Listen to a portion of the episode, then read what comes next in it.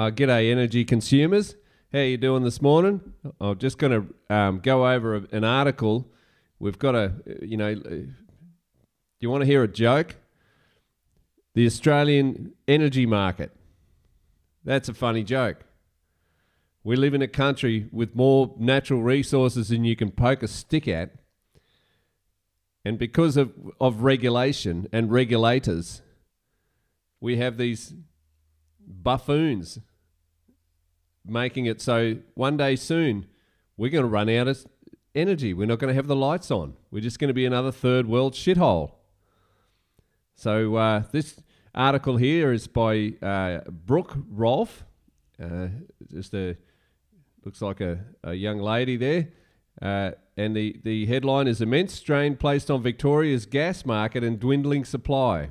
Immense gas supply issues have worsened to unprecedented levels, worsening Australia's uh, domestic market and placing extra strain on consumers. Record low gas storage at one of Australia's biggest plants has placed such immense strain on the country's electricity market that an official system security threat has been enforced. I love that forced word, eh? The alert system it put in place by the Australian Energy Market Operator, the AEMO, will remain until at least the end of September after gas levels at Victoria's underground plant Iona stooped to unprecedented lows, the Australian reported. We might go over why uh, that's come about in a second. While the AEMO, whoopsie, I've lost it. While the A, oh, it's jumping around. Hang on, sorry guys. We're not using paper anymore, unfortunately. While the AEMO considers enforcing a cap on gas allowed to be taken from Iona, an emergency supply guarantee may, may need to be invoked by authorities for a second time this year. Unfortunately, this poor young lady is coming from the stance that the authorities can do something. But uh, written in between each line is the authorities are fucking it all up. You know, which is it, sweetheart? AEMO, oh, here we go, we've flicked around it, has determined that there is a possibility that the market or operational responses may prove insufficient to alleviate the threat. There's a threat out there. AEMO are considering all other possible options prior to intervening. I'm sure they are. Victorian opposition leader Matthew Guy claimed Victoria was underutilising existing gas plants and should be using more of them. Probably right there. Let's just stop there and talk about why. Why? Because of no investment. Because 20, 30 years of, oh, the, the climate's going to change. You know, let me tell you about the climate changing. You know, thousands of years ago, you could walk to Papua New Guinea. The oceans were way lower because there was more ice at, at the north and south poles. The place was colder.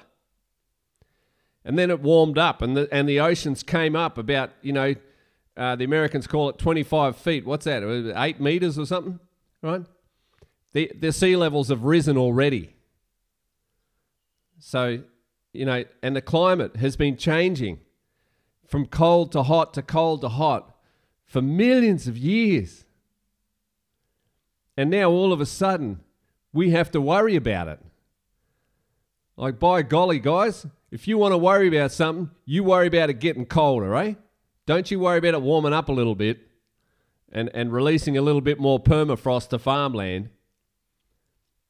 Anyway, so a lack of investment. Who the hell would want to come to Australia and, and start drilling for gas? I mean, it's just a, everyone hates it. All these all these socialists that that live here now. This country is just socialist to the max they all think that, that drilling for gas or, or oil or, or digging coal out of the ground is, is bad. While they sit there with their electric light going and look at their screen and, and insult each other on, you know, Twitter. The current government's banned the use of that. The Labor government wants to ban the use of further gas I actually think we should be using our gas suppliers, he told reporters. So the Labor government wants to ban the use of gas, and every damn every damn you know cooktop in Victoria is gas. But but when you stifle investment and you make it that the, uh, the the environment that people that companies don't want to invest in in exploring for new gas and producing more gas, if gas is a dirty word, you're going to get shortages down the track. Well, here we are. Victorian Energy Minister, not that there should be one, Lily, Lily D'Ambrosio, was, has blamed New South Wales for placing Victoria's gas supply under so much strain. With an emergency supply guarantee mechanism on the verge of being invoked for just the second time since in, in, its induction in 2017. Like 2017 was a long time ago. You people have a these people have a, a timeline of, of, a, of a gnat. The unprecedented demand for gas in New South Wales who produce almost no gas of their own, has drawn down Victorian reserves. But AEMO advises that there continues to be sufficient gas to meet our needs, Ms. D'Ambrosio said. Household power bills are expected to be affected by the crisis, with compensation payments for June's market suspension likely to cost the industry hundreds of millions of dollars, which will likely be passed on to customers. So now we're talking about the, the previous crisis in June, last, you know, a month ago, less than a month ago, for June's market suspension, it says. The, they put a cap on electricity. We went through that in another podcast, which, which means who's going to supply it at a loss? No one. But that the energy suppliers have read the rules, these stupid rules that have been written, and they know that if they get a cap and they can't make any money, they can stop producing, and then the taxpayer has to has to foot the difference and make up for the profit and give them some profit. And the taxpayer is only just struggling to pay the interest bill on the debt that these buffoons have got us into.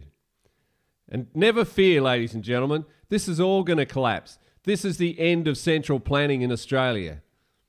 This is this when the, when we have, you know, a, a fuckwit uh, prime minister flying all over the world, increasing his carbon footprint to the max, telling us all we got to take cold showers. You know you're near the end. You're not far off Sri Lanka. Storm the Parliament House, all that stuff.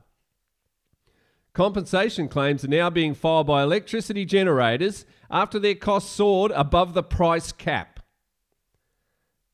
AEMO has dismissed claims that the compensation bill would exceed a rumoured $1 billion.